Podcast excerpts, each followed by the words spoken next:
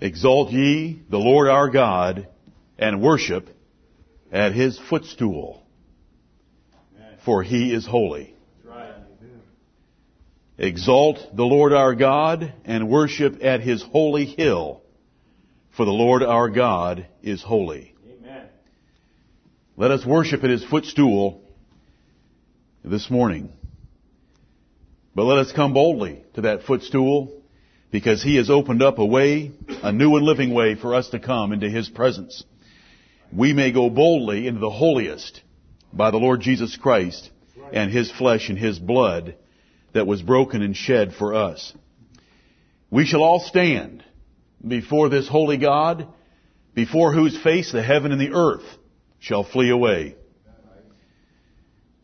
This day and the four hours that we give to His worship here in this house is for the purpose of reminding us that He is a holy God and that we ought to be at His footstool and that we should exalt Him. We want to exhort one another and provoke one another to those duties. For we shall give an account of our lives to a perfectly holy God. So our purpose today will never pass this way again. You'll never get this day back. If your mind is elsewhere, you'll give an account of it to a holy and righteous judge that knows every thought and intent of your heart. If you doze, you're telling him he doesn't matter. If we do not sing from our hearts, we profane him. We shall give an account for every song we sing, every verse of scripture we hear, which has already been two, and we shall be exposed before him. Let us show faith exposed, and love, and joy, and peace, and adoration of the God we worship. Let us worship Him acceptably with reverence and godly fear. Let us pray. Holy Father, we do exalt Thee, Lord of heaven and earth, and we magnify Thee. There is no God beside Thee, and in Thy sight by nature, we are dust, worms, and less than vanity. You must humble yourself to behold the things in heaven, let alone the things in earth. Man at his best state is altogether vanity. The rich and the poor, summed up together and weighed in the balances, are less than nothing. We come before thee, however, Holy Father, because thou art our Father and hast made a way for us to come to thee through the Lord Jesus Christ, thy only begotten Son. We thank thee for him. We delight in him. It is a faithful saying, and it's worthy of all acceptation, and we do accept it most heartily, that Christ Jesus came into the world to save sinners, of whom we are chief. Father in heaven, we thank thee for him and the forgiveness of sins. And we confess our sins unto thee and ask thee to cleanse us from every foolish, carnal, worldly, effeminate, compromising thing that we have done this week, this morning, in not serving thee and loving thee as we should. We see the kind reminders that you give us in scripture that we shall stand before thee and give an account for our lives.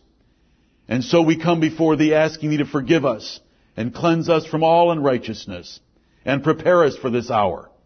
Bless us, Heavenly Father. Stir up our hearts and our minds. Let us not remain cold or slothful. Let us not remain asleep or dead. But awake us, O Lord, and cause us to arise from the dead and give us light through the Lord Jesus Christ. We thank Thee for the privilege of being here. We thank Thee for saints that hold to the same like precious faith.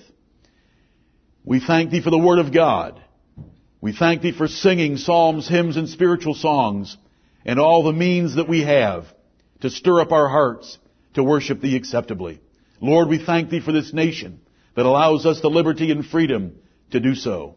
We pray for Thy servants in every quarter of the earth, whether in Michigan, Georgia, anywhere in the U.S., or in Malaysia, or anywhere else in the world.